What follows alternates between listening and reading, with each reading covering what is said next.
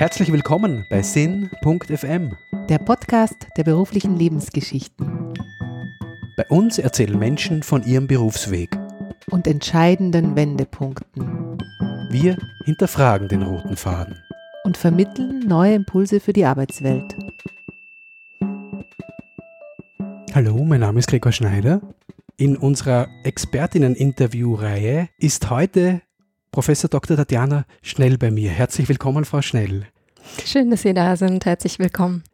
Frau Schnell ist international anerkannte Sinnforscherin und sie lehrt am Institut für Psychologie an der Universität Innsbruck und forscht dort gemeinsam mit ihren Kolleginnen und Kollegen in verschiedenen Bereichen der Sinnforschung und zu den Konsequenzen von Sinn und Sinnlosigkeit für Individuen. Warum Sinnforschung, Frau Schnell? Wie sind Sie dazu gekommen?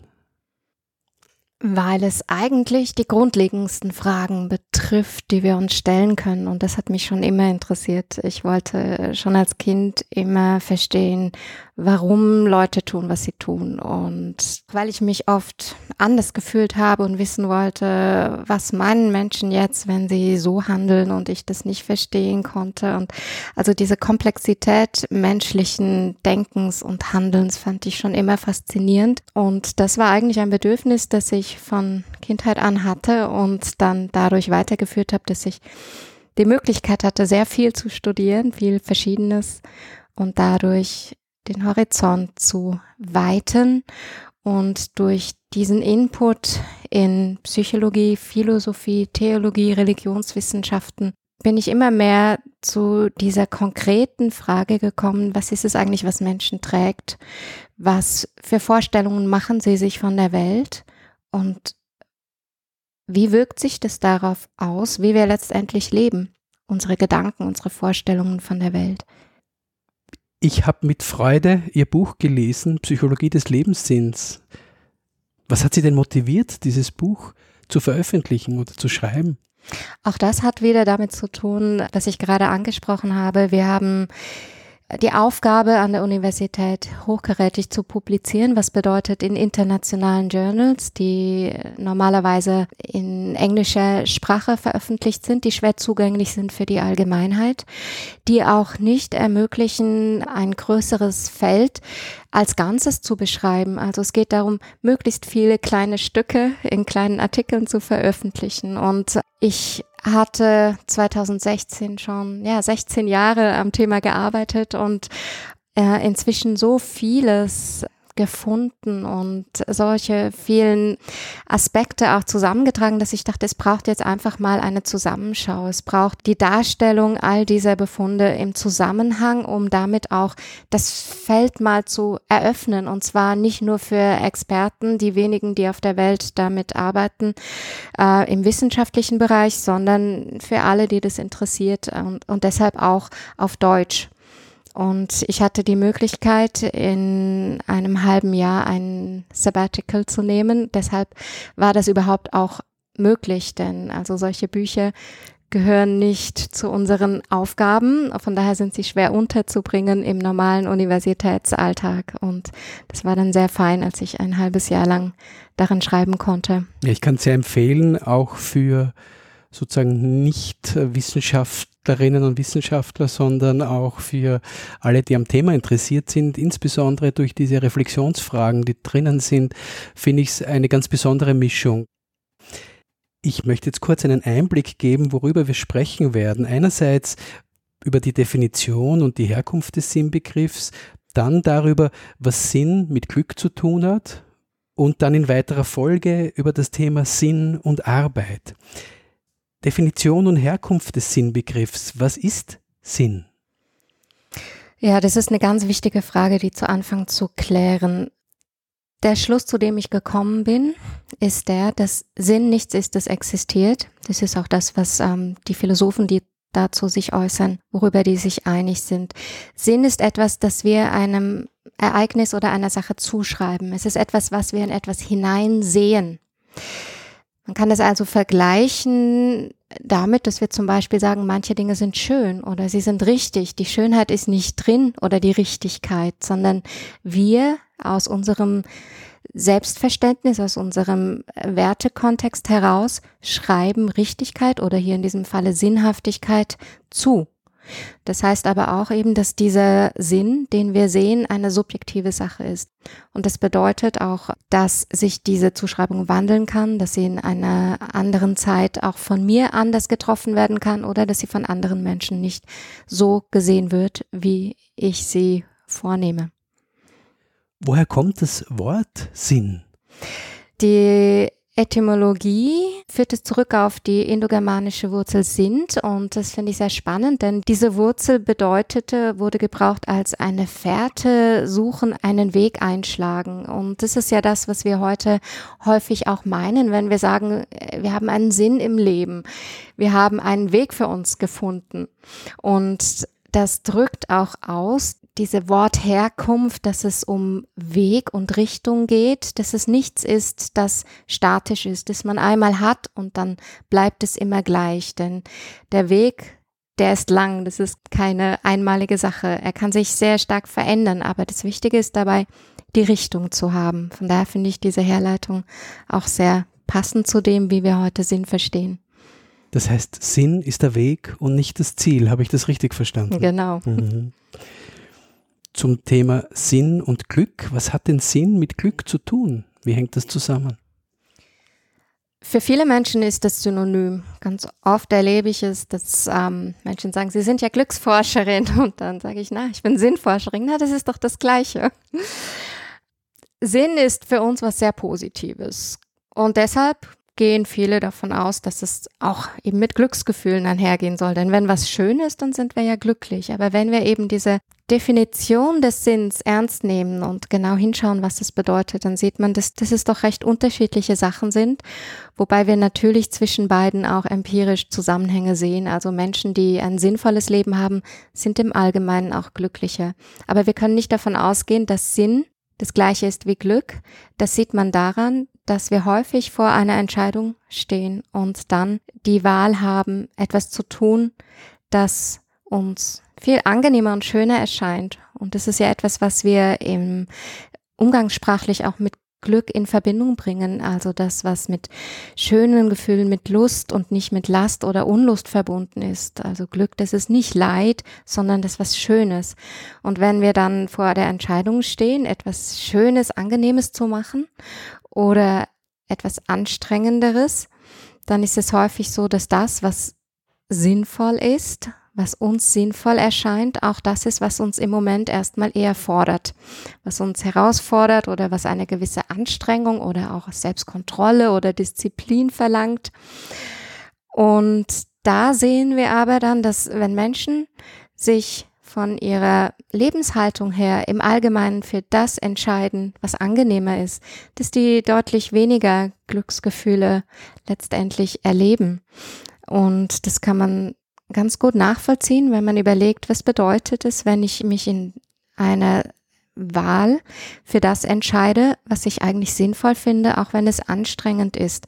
Das sind Dinge, die mir entsprechen, die ich aus Überlegung heraus als richtig angesehen habe. Das ist also etwas, was mit meinen grundlegenden Annahmen übereinstimmt und nicht mit den gegenwärtigen Gefühlen.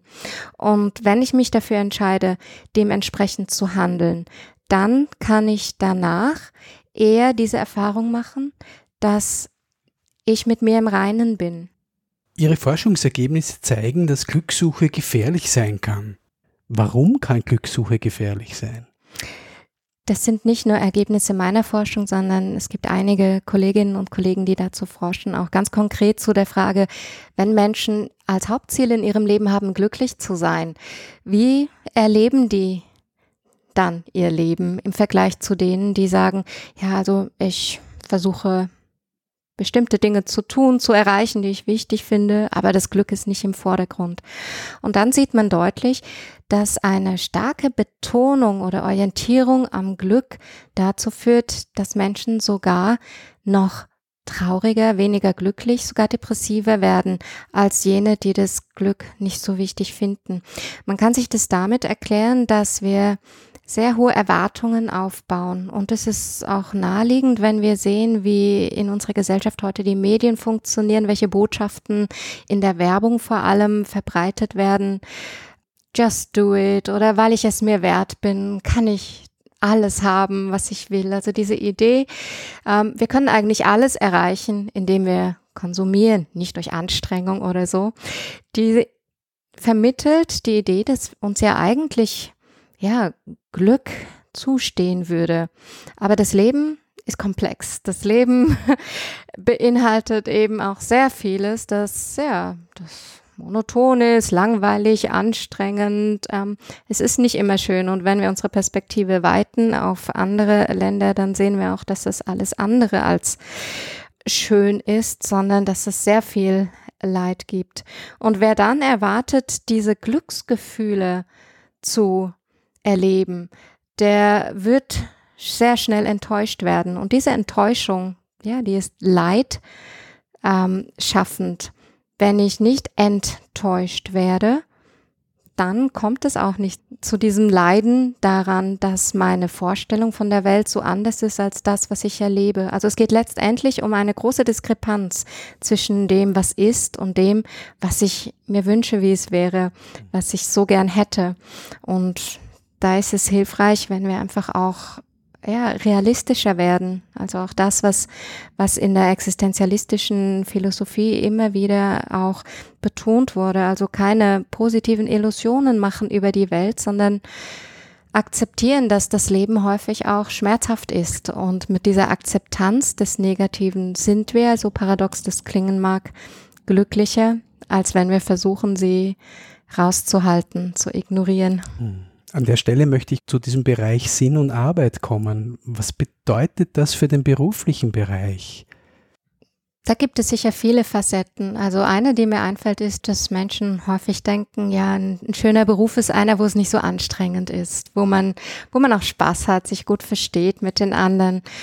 Und wenn wir aber auch dann die Studien anschauen, dann sehen wir, dass Menschen vor allem dann besonders glücklich in ihrem Beruf sind, wenn sie merken, hier wird mir Verantwortung übergeben. Hier wird mir was zugetraut. Ich bekomme Aufgaben und ich kann hier auch, ja, Dinge selbst gestalten.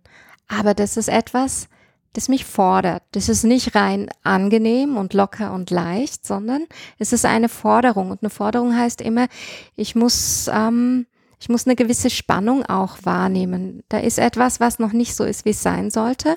Und wenn ich mich darauf einlasse, kann ich aber Erfahrungen machen, die ganz wichtig sind für unser Wohl- und Glücksempfinden. Und zwar sind es vor allem drei, die in der Selbstbestimmungstheorie von DC und Ryan betont werden und in vielen, vielen Studien belegt wurden. Und zwar brauchen Menschen für ihr Wohlbefinden die Erfahrung, dass sie selbst Entscheidungen treffen können, also Autonomie, dass sie fähig sind, ihr Leben, ihre Aufgaben zu bewältigen, also Kompetenz und Sie brauchen die soziale Einbindung, die Zugehörigkeit. Und diese Erfahrungen, alle drei, die sind es, die Glücksgefühle ermöglichen. Das heißt aber, ich muss auch die Möglichkeit bekommen, autonom zu entscheiden und meine Kompetenz umzusetzen. Und da geht es dann wieder um Dinge, die nicht einfach nur leicht und schön und angenehm sind, sondern die mich auch fordern. Da gibt es doch durchaus Schwierigkeiten in der oft digitalen Arbeitswelt, wo man sozusagen oft nur virtuell unterwegs ist. Was hat das für Auswirkungen auf dieses Sinnempfinden in der beruflichen Welt? Mhm. Es geht darum, Resonanz zu erleben, zu merken, dass andere mich wahrnehmen, mich ernst nehmen das ist offenbar auch möglich, wenn ich nicht direkt der Person gegenüber sitze. Das sieht man immer wieder. Wir haben auch eine Untersuchung durchgeführt zu dem Verhalten im Umgang mit Internet oder generell mit Zeit, die am Bildschirm verbracht wird.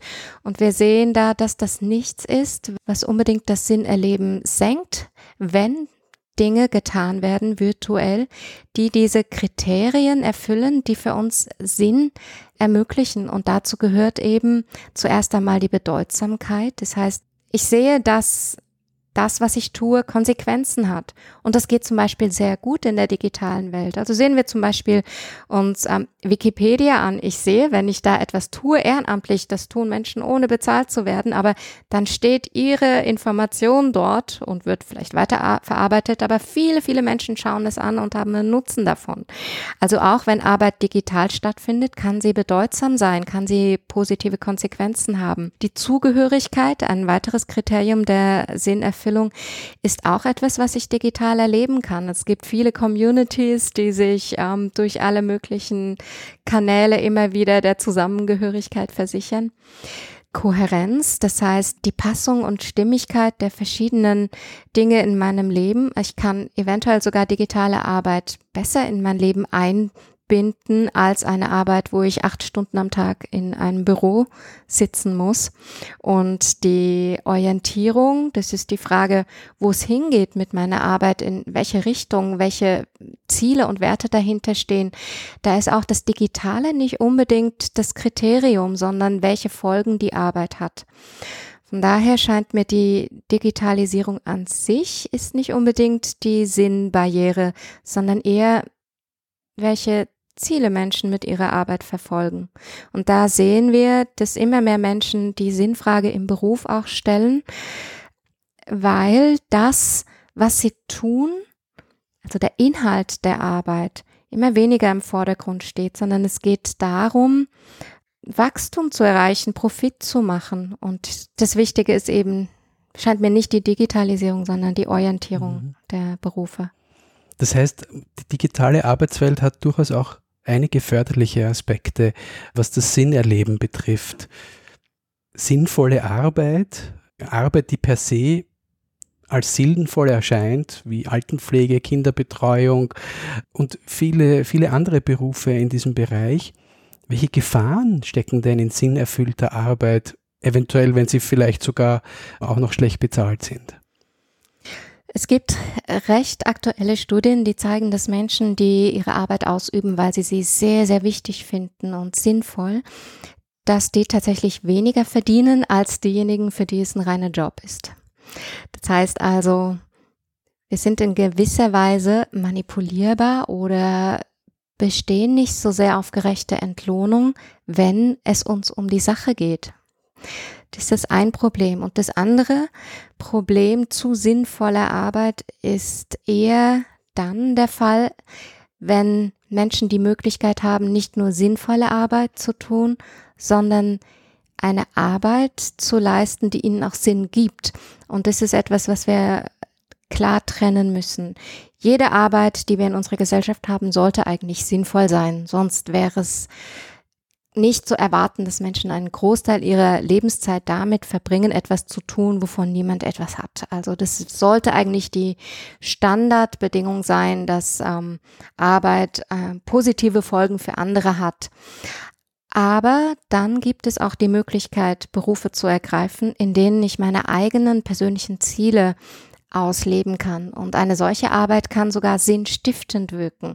Das heißt, meinem Leben auch einen Sinn geben. Aber das sind Arbeiten, die Gestaltungsfreiraum haben, die es ermöglichen, auch verschiedene Aspekte abzudecken, wie zum Beispiel mich selbst zu verwirklichen, Wissen zu erlangen, ähm, mit anderen zusammenzuarbeiten, für andere äh, Dinge zu tun. Und das sind längst nicht die, der Großteil aller Arbeiten. Wenn wir an Verkäuferinnen denken, an Logistik und so weiter, das sind Menschen, die recht klar vorgeschriebene Sachen tun, wo man nicht davon ausgehen kann, dass es das ist, das ihrem Leben einen Sinn gibt. Das ist aber auch nicht notwendig, denn wir sind ja keine reinen Arbeitstiere. Es gibt noch viele andere Lebensbereiche, die wir uns aber durch unsere starke Arbeitsfokussierung häufig so beschränken, dass wir dafür gar nicht mehr genug Zeit haben. Aber diejenigen, die die Möglichkeit haben, einen Beruf auszuüben, der ihrem Leben auch Sinn gibt, das sind Menschen, die Glück haben. Ich gehöre sicher auch dazu. Denn wir können in unserem Beruf, ja, das tun, was uns im Leben wichtig ist. Aber damit geht auch einher die Gefahr, dass wir uns sehr stark dort mit damit identifizieren, Verantwortung übernehmen und wer stark Verantwortung übernimmt, der kann nicht einfach das, was er oder sie tut, um fünf Uhr nachmittags abschalten und heimgehen und sagen so, und jetzt mache ich was ganz anderes.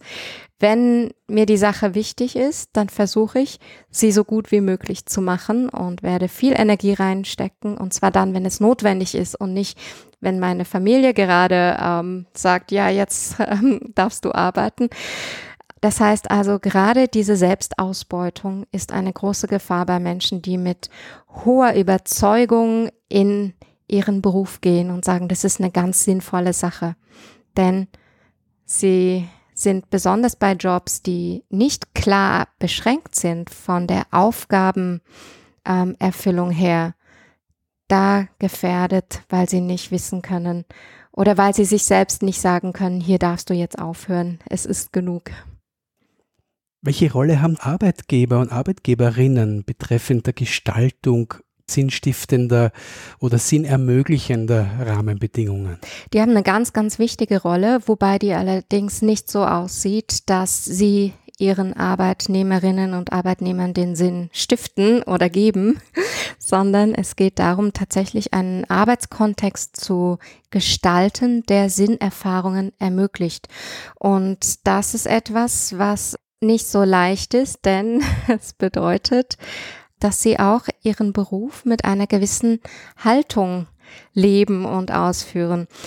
Denn jetzt sind wir zum Beispiel bei diesem Kriterium der Orientierung, in welche Richtung, welche Ziele verfolgt ein Unternehmen. Die meisten Unternehmen heute schreiben sich sehr viel in die Unternehmensvisionen, in die Leitbilder bezüglich Nachhaltigkeit, Gerechtigkeit, Familienfreundlichkeit. Wenn das allerdings nicht authentisch gelebt wird, dann sind die Angestellten die Ersten, die das spüren. Und dann, ähnlich wieder wie wir darüber gesprochen haben, wenn ich zu viel Glück erwarte und dann enttäuscht werde, auch hier zeigen Studien, dass wenn Arbeitgeber vorgeben, sehr hohe Werte zu haben, aber letztendlich das überhaupt nicht gelebt wird, dann entsteht Zynismus in der Arbeitnehmerschaft. Und dieser Zynismus, der ist gefährlich auch für die Arbeitgeber, denn das ist wirklich wie ein, ein Virus, der dazu führt, dass man immer mehr in Frage stellt, was getan wird, dass man sich innerlich auch zurückzieht, dass man nicht mehr mit Überzeugung arbeitet. Und das führt zu Sinnverlust bei denen, die arbeiten, aber auch zu Produktionsproblemen und Verlusten bei denen, die diese Arbeit geben. Das heißt, zu viel zu versprechen und es nicht zu halten, führt tendenziell zu mehr Unzufriedenheit und zu weniger Sinnempfinden in der Arbeitswelt. Mhm. Mhm. Genau. Was natürlich nicht heißen soll, dass man nicht viel versprechen soll, sondern dass man auch dementsprechend leben soll. Also walk the talk, dass die Manager, die Führungsebenen tatsächlich das auch umsetzen. Und das sind die Unternehmen, wo ihre Angestellten, ihre Mitarbeitenden auch ganz gerne und begeistert von ihrer Arbeit erzählen, wenn sie sagen, bei uns ist, sitzt der Chef mit am Arbeitstisch der, äh, oder am Mittagstisch. Da geht es nicht darum, dass, ähm, dass manche sich für besser halten als andere, sondern wir arbeiten gemeinsam an der Sache und da ist klar, um was es geht. Es ist transparent. Wir besprechen auch Probleme offen und es wird nicht die schöne Fassade aufrechterhalten und wir bekommen dann nur irgendwie top-down die Entscheidungen vermittelt, sondern wir sind eingebunden. Und das alles sind Kriterien, die diese Zugehörigkeit ermöglichen, die diese Orientierung klar machen. Ähm, da wollen wir hin, da wollen wir ernsthaft hin, aus Überzeugung. Und wenn das auf allen Ebenen nachvollzogen werden kann, dann ist das was, was ganz viel Motivation auch schafft. Und das konnten wir auch in einer Studie zeigen, dass die Motivation, sich in die Arbeit reinzuhängen, ganz, ganz eng zusammenhängt damit, ob ich das, was ich tue, als sinnvoll bewerte oder nicht. Sobald diese, dieses, diese Bewertung da ist, bin ich bereit, da zu sein, verantwortlich zu sein, mein Bestes zu geben. Und bessere Bedingungen gibt es kaum, auch für Arbeitgeber solche ähm, Angestellten zu haben. Das heißt, es hat extreme Auswirkungen auf die Motivation, mhm. Positive Auswirkungen auf die Produktivität. Mhm aber wenn es jetzt um Dienstleistung geht, auch auf die Qualität einer Dienstleistung und vermutlich auch auf den Bereich der Gesundheit im Arbeitsleben. Mhm. Also hier müssen wir wieder vorsichtig sein mit dem Burnout. Das sehen wir ganz klar, wenn die Arbeitsbedingungen das, was möglich wäre, einschränken. Dann ist gerade, sind gerade Menschen, die mit viel Sinnüberzeugungen einen Beruf gehen, gefährdet, ihre Gesundheit zu verlieren. Also man sieht es zum Beispiel bei ähm, Krankenpflegerinnen und Krankenpflegern in Kliniken, wo immer mehr auch aufgrund der Ökonomisierung die Möglichkeiten schrumpfen, sich mit den Patienten auseinanderzusetzen und wirklich zu pflegen. Es geht eher um die Abfertigung. Und wenn Menschen eigentlich den Beruf ergriffen haben, um Kranke zu pflegen, und zwar aus Überzeugung, dann sind diese fehlenden Bedingungen, um das auch möglich zu machen, gefährlich, dann kommt es eben sehr schnell zu diesem Weg, der letztendlich zum Burnout führt. Was wir sehen, ist, dass das berufliche Sinnerleben auch recht eng zusammenhängt mit dem generellen Lebenssinn. Also wenn ich meinen Beruf sinnvoll finde, dann ist es für Menschen in unserer ähm, ja, arbeitsorientierten Gesellschaft auch ähm, naheliegend, dass sie dann auch in ihrem Leben einen hohen Sinn sehen. Und hier haben wir ganz viele Befunde, die zeigen, dass Menschen, die ihr Leben sinnvoll finden, deutlich gesünder sind.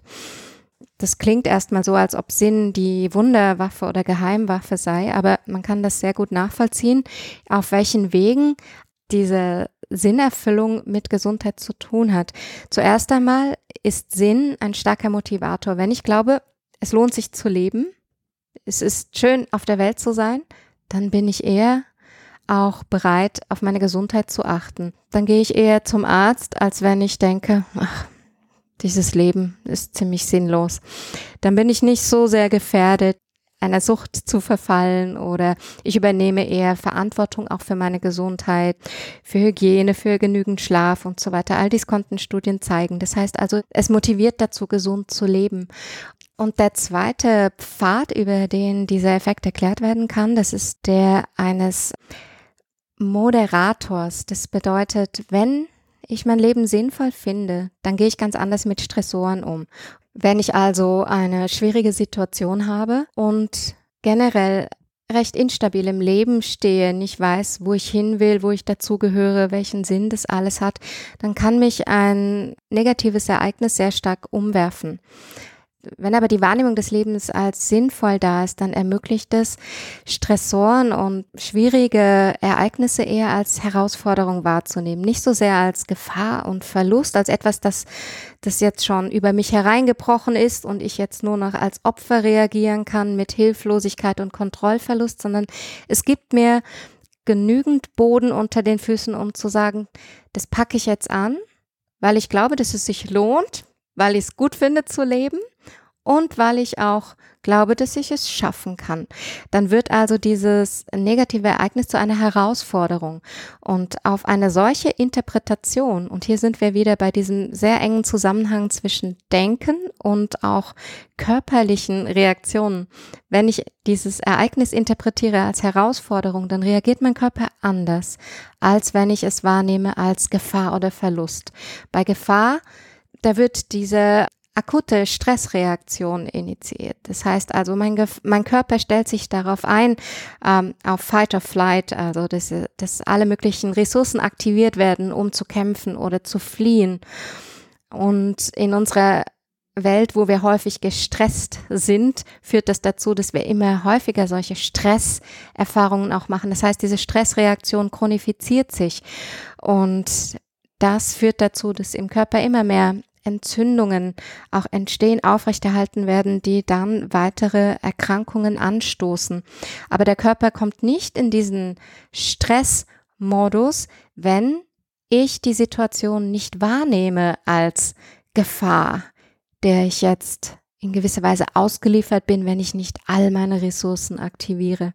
Ich kann also gelassener darauf reagieren, wenn ich diesen, ja, diesen stabilen Boden des Sinns unter den Füßen habe. Und so zeigen inzwischen sehr, sehr viele Studien, das sind sicher einige Dutzend, dass Menschen mit Sinnerfüllung ganz anders mit Erkrankungen umgehen, auch wenn sie die gleichen objektiven Symptome haben, also zum Beispiel Plaques und Neurofibrillen bei Alzheimer, dass sie aber trotzdem so leben, als hätten sie kein Alzheimer. Es geht also nicht darum, dass Sinn uns vor jeglichen Krankheiten beschützt, sondern dass wir anders umgehen damit. Und das zeigt, dass wir auch unseren körperlichen Prozessen nicht ausgeliefert sind, sondern dass die Art, wie wir uns selbst und das Leben wahrnehmen, unmittelbare Auswirkungen darauf hat, wie unser Körper reagiert. Also das ist der Bereich der Psychoneuroimmunologie. Das heißt, starke oder enge Zusammenhänge zum Thema Resilienz und auch zum Thema Arbeit im Alter. Und mhm. wir müssen, sollen, werden alle immer länger arbeiten. Das heißt, das wird noch spannend, wie das weitergeht. Und mit diesem Ausblick möchte ich auch gern abschließen. Was gibt es denn für Sie ähm, für Pläne, für Projekte im Moment? Einerseits die Frage, welche Weltanschauungen Menschen ohne Religion und Glauben haben und woraus sie Sinn schöpfen. Also Menschen, die sich als Atheisten, Atheistinnen bezeichnen oder Agnostiker oder Humanisten, Humanistinnen. Auch wieder diese Verknüpfung von Weltanschauung, grundlegenden Annahmen und wie man lebt und das Leben erlebt auf psychologischer Ebene. Dazu forschen wir gerade auch international. Wir schauen uns auch an ähm, in einer Zusammenarbeit mit ähm, Finanz- und Zollämtern, wie man den Übergang vom Berufsleben in die Pension gestalten kann, damit dies ohne radikale Brüche geschieht. Sehr spannendes Thema. Und ich hoffe, dass es nicht in die Richtung geht, dass wir immer mehr arbeiten, sondern stattdessen eher immer weniger, denn wir sehen, dass Menschen, die mehr Zeit für andere Arten von Arbeit auch haben, nämlich Beziehungsarbeit oder Gesellschaftsarbeit, freiwillige Arbeit, künstlerische Arbeit, dass die ja viel besser leben das klingt auf jeden Fall sehr spannend und da gibt es noch einige Forschungsfelder. Auf jeden Fall, mich macht es neugierig, dieser Ausblick. Und ich möchte mich ganz herzlich für dieses Gespräch bedanken. Ich danke Ihnen. Und ich möchte mit einem Zitat von Ihnen, das Sie am Ende Ihres Vortrages sagen, auch Ihnen wünschen und auch unseren Zuhörerinnen und Zuhörern nämlich viel Glück auf dem Weg zum Sinn. Danke, auf Wiederhören allen.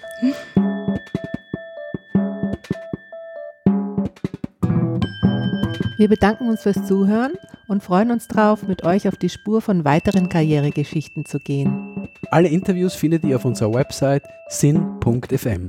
Bis zum nächsten Mal.